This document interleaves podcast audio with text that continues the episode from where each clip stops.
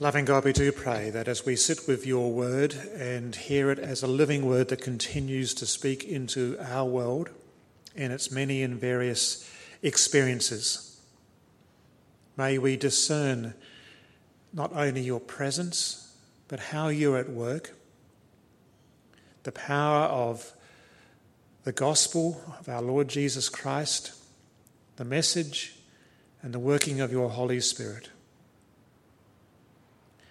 Lord, as we recognize that you call us into partnership into that, teach us and shape us, enable us to be people on mission. In Jesus' name. Amen. I suspect Fiona would agree that. I haven't told Fiona I was going to mention this um, that I'm not at my best when I return from a holiday. I'm not, I don't know about you, but if you've had a really good holiday, whether it's been a weekend or whether it's been a, a trip away somewhere else, and it's just been wonderful, when you come back down to earth, I'm not at my best. I take a little bit of motivating, and I come in a little bit, get a little bit scratchy when I come back from a holiday. And I'm sure that's an experience that we've all known right from childhood on. You know, children have a big day in mind, a big celebration, a big moment that they anticipate, and then it comes and then it goes. Then you're left with the reality of life, all that comes. Something of that experience for me comes after Easter. Um, after Easter, when I'm, we've celebrated, and I've actually have to say I've really enjoyed um, celebrating and, and, observing Easter with the St Matthew's family. Um, from the Thursday night, the Friday morning to Easter Day, uh, with some visitors coming in and recognising others who've had um, trips and journey elsewhere as well. All that busyness has, has always been part of the Easter experience. I really enjoyed that process. Then I come to the week after Easter, and as I mentioned last week, I was tired. So, you know, in my depleted state of minimal energy, I decided to take on a gardening project. More about that a bit later. Um, but that's the reality. But it's more than just the, uh, uh, the physical tired. There's a sense in which we've been up on a mountaintop viewing the, the profound and deep mysteries that are, we just glimpse and work with. And then we come back to the realities of day to day life. So, as our sermon series has been exploring God's mission plan for all creation, especially through the, the, uh, the phrase shalom in the sanctuary of God, and reminding you that this word shalom, um, usually translated peace, that's probably the closest we can get in English, but is so much richer than that. It's the notion of fullness and of flourishing, of healing, of restoration, of nurture, of being restored, all those things bundled together is that notion of shalom. Raises the question what does shalom look like after Easter? And I want to introduce a phrase that uh, some of you may have heard, but it's a one that's much used by interpreters of the New Testament. Um, when we look at what, what happens after Easter, because the New Testament was written after Easter.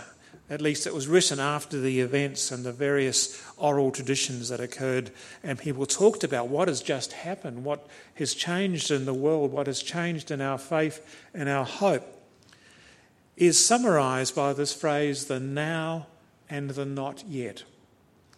It means that we are now in a new space.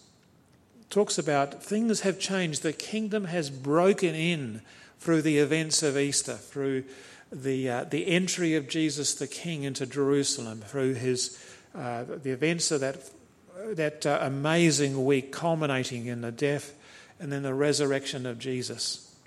There is a new world that has emerged. That is now named as a now. But there's also a lot that is not yet, in the sense that we are just glimpsing, we're having a foretaste, an appetizer of what is yet to be. The fullness is still to come. So that phrase, now and not yet, is used to describe much of what we uh, hear and observe in the New Testament as well. At one end of that process, at the not end of that process, the not yet, sorry, is the phrase the day, the day of Christ, the day of Jesus Christ. And I took this graphic off from the internet, but if I was to do it myself, I'd actually have a capital D for that final phrase uh, for the day of Christ, not just any day, a decisive day. Now, the language of the day of the Christ, the day of the Lord, would have been very familiar to those who know their Old Testaments, because initially the phrase was used for a day of victory in battle. When the enemies of Israel gathered, armies were on the, the doorstep, cities were besieged, and people reached out to God to say, Deliver us, save us from our enemies, whether it's the Egyptians or um, the others who would come and, and to oppress them. The day of the Lord was the day in which God would act decisively to defeat the oppressors, defeat the enemies. So it became known as a decisive day to look forward to and to cry out for. Now, the day was a day that is a, a moment of salvation. It wasn't a battle as such because there was no arguing. God was just decisive against those who were enemies of God's purposes, who were rebelling and pushing back. So the day is a day of salvation for the faithful. And at the same moment, the other side of the coin, if you like, it's a day of judgment for those who are opposed to God, the enemies of God, those who would work evil and darkness and abuse and conflict and violence over against God's purposes for shalom. So when the day of the Lord is used in the prophets, they take it from being a battlefield day of victory, and the prophets put it against a much bigger background of a cosmic battle between the powers of evil and darkness over against the armies of God.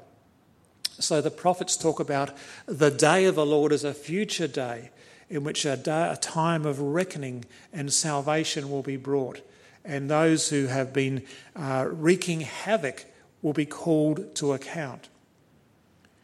When we actually look at it in those terms, and as we see too awfully the, uh, what that can look like in the the, uh, the, the gore and the awful, awful nature of what we are observing of a, a one power of Putin and armies of Russia invading creating havoc.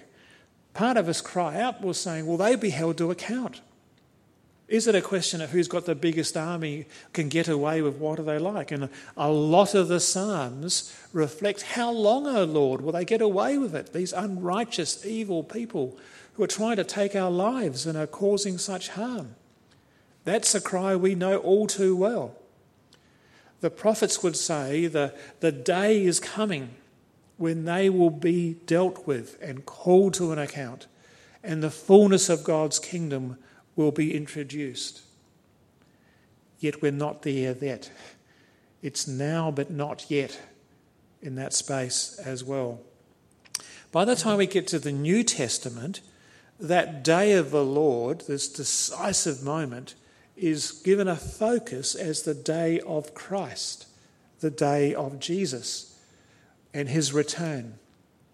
And when Christ's return on that day, the fullness of the kingdom will be experienced, and all those who have turned their back on God and rebelled against God, and those who would work uh, evil and injustice and corruption and power will be called to account.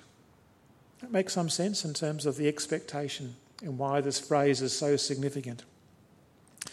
So, Paul prays that the Philippian church, and I've got to remember that Paul isn't writing out of a comfort zone. He is imprisoned, he's in chains. Um, Paul actually says that's okay because the guards aren't allowed to run away from me, so I'll preach the gospel to them. And some of them are coming to faith. But Paul was in chains and he was about to face a trial before Caesar, the one who claimed to be the most powerful Lord in the world, who promoted himself as the, the one who brings peace through the army of Rome. So this is very real for Paul. And he's writing to a Philippian church in a community where that culture is very strong within Philippi It's actually a military uh, town. So Paul talks about that you can discern that. And Paul goes on to say, and we can be confident that this will occur because God does not abandon a job halfway through. God will complete what He has started. So, this talk that we've been discussing about shalom and the, the sanctuary of God is an ongoing project that will come to its fullness and its completion. It's, we're closer to it now, but we're not there yet. So, Paul talks about that we may be confident that the one who began the good work in you, and it's actually in the plural, in yous, not just a personal thing, but in, in the community of the church, will carry it on to completion until the day, the day of Christ Jesus. So he encourages them with that. And it's helpful for us in our own life and experience to have those moments when we think, um, I'm not sure I've got the strength to carry on. I'm drifting. I'm realizing that I'm not in the space that I was when I was in the mountaintop experience. I'm immersed in those realities of every day and it's bearing in on me. And Paul would say, Be confident that God is not going to abandon the work he started in you. It can be used in a lovely phrase that actually can sound trivial, but it's actually very real. We're God's work building site. We are a work in progress. And things that we may have done in the past and have stuffed up and have messed up, God is moving on and enabling us to, to grow stronger in that space as well. God will complete the work that He has started in each of us and in us as a community and through His church. So I said that uh, in the enthusiasm post Easter, I said, right, the time has come. Uh, now is the time to tackle the promised garden in the front of the rectory. I, in a moment of, I don't know, folly or otherwise, uh, we moved in, said to Neil Thompson, don't worry about watering it, Neil, because that's not really a lawn. It's just scrappy grass. It's just annoying. It just attracts debris. I'll dig it up and put a garden in. Turns out it's actually pretty hard digging because you go down about six inches and it is like cement.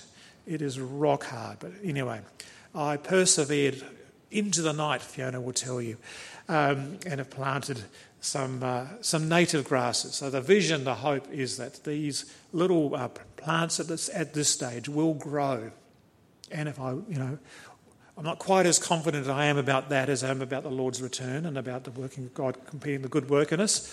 But I'm hopeful something of that spirit might translate itself into the front garden.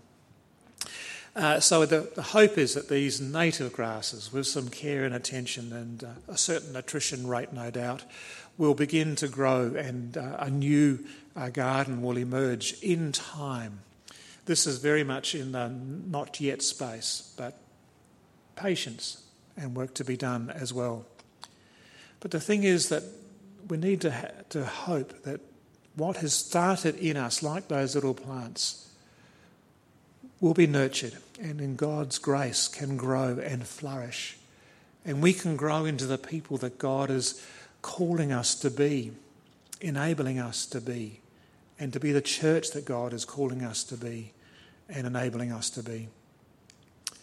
So, the phrase that is used for that is that Paul gives thanks for the Philippian church, a small church up in Macedonia, for their partnership in the gospel. Now, some of you who uh, recall my former life here at St Matthew's would know I was fond of a particular word called koinonia, koinonia. It's the word for partnership, for fellowship, for participation. Another wonderful word. And God is calling us to be partners in his mission work.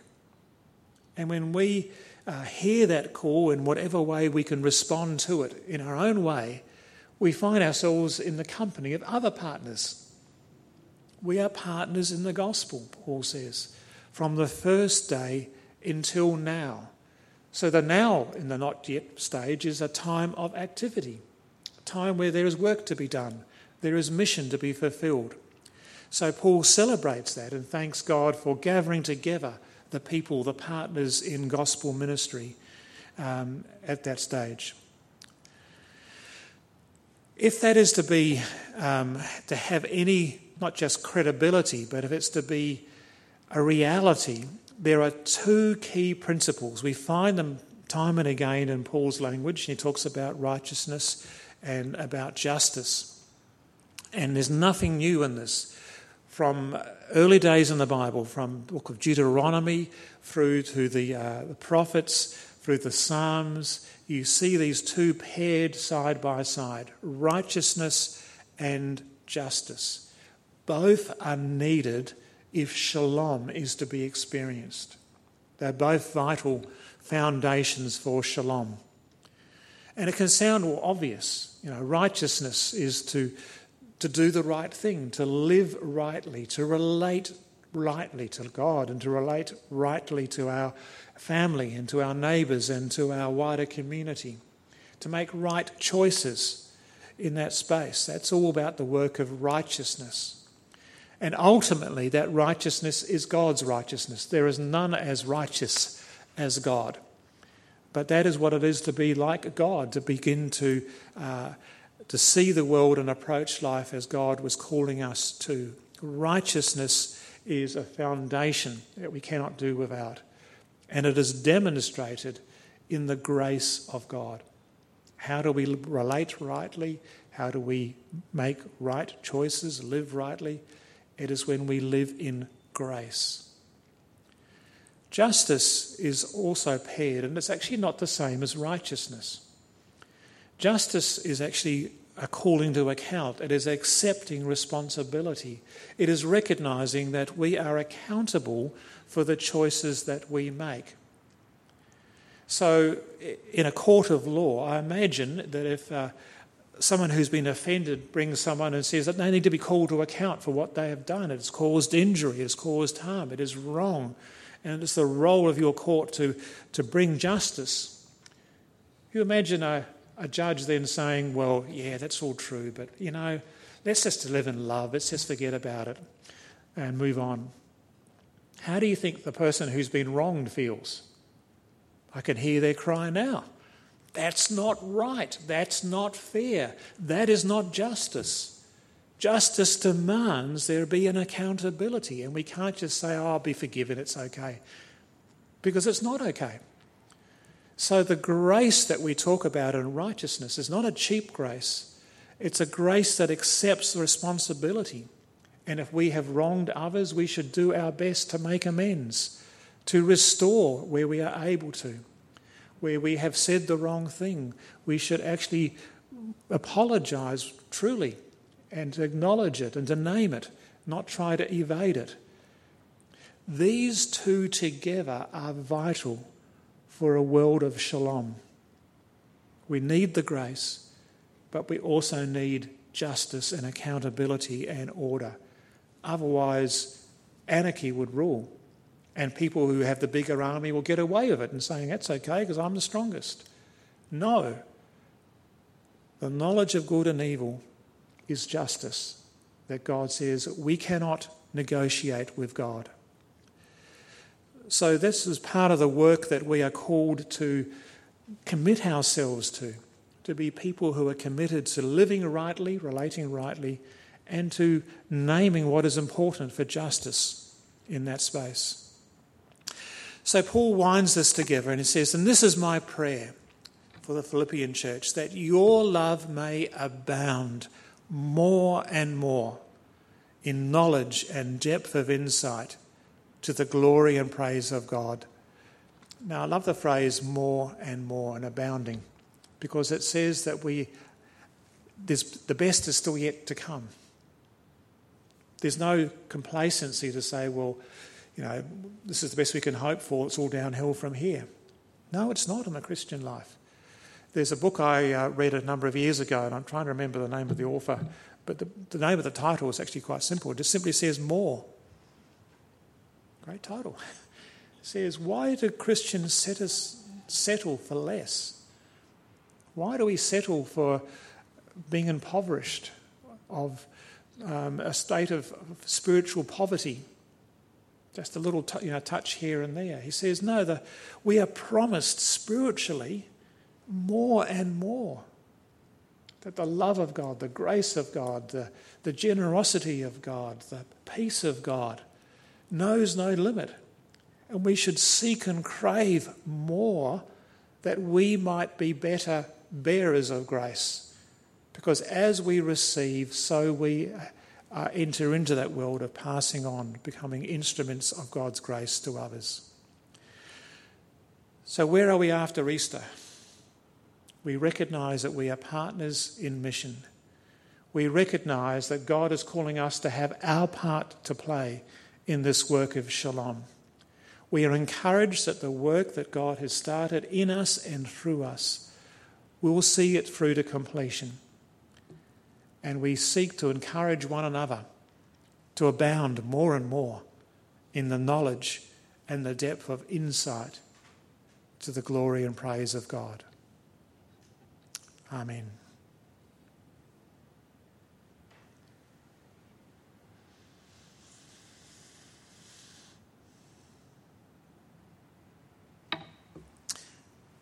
And a postscript I just realised I was going to conclude on. this is the postscript. P.S. Uh, the phrase that Paul uses here is the fruit of that righteousness. And it's actually the phrase that was used in our first Bible reading, in Isaiah 32. Talked about what does the world look like when this shalom is growing and abounding and flourishing.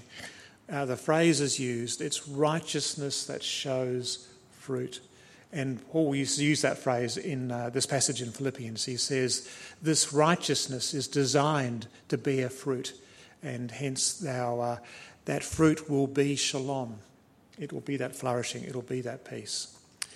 So uh, I just use that phrase to summarize where, in effect, what Paul's prayer is landing. The fruit of that righteousness, the righteousness of God that we experience in Christ, will be peace. Its effect will be quietness and confidence forever.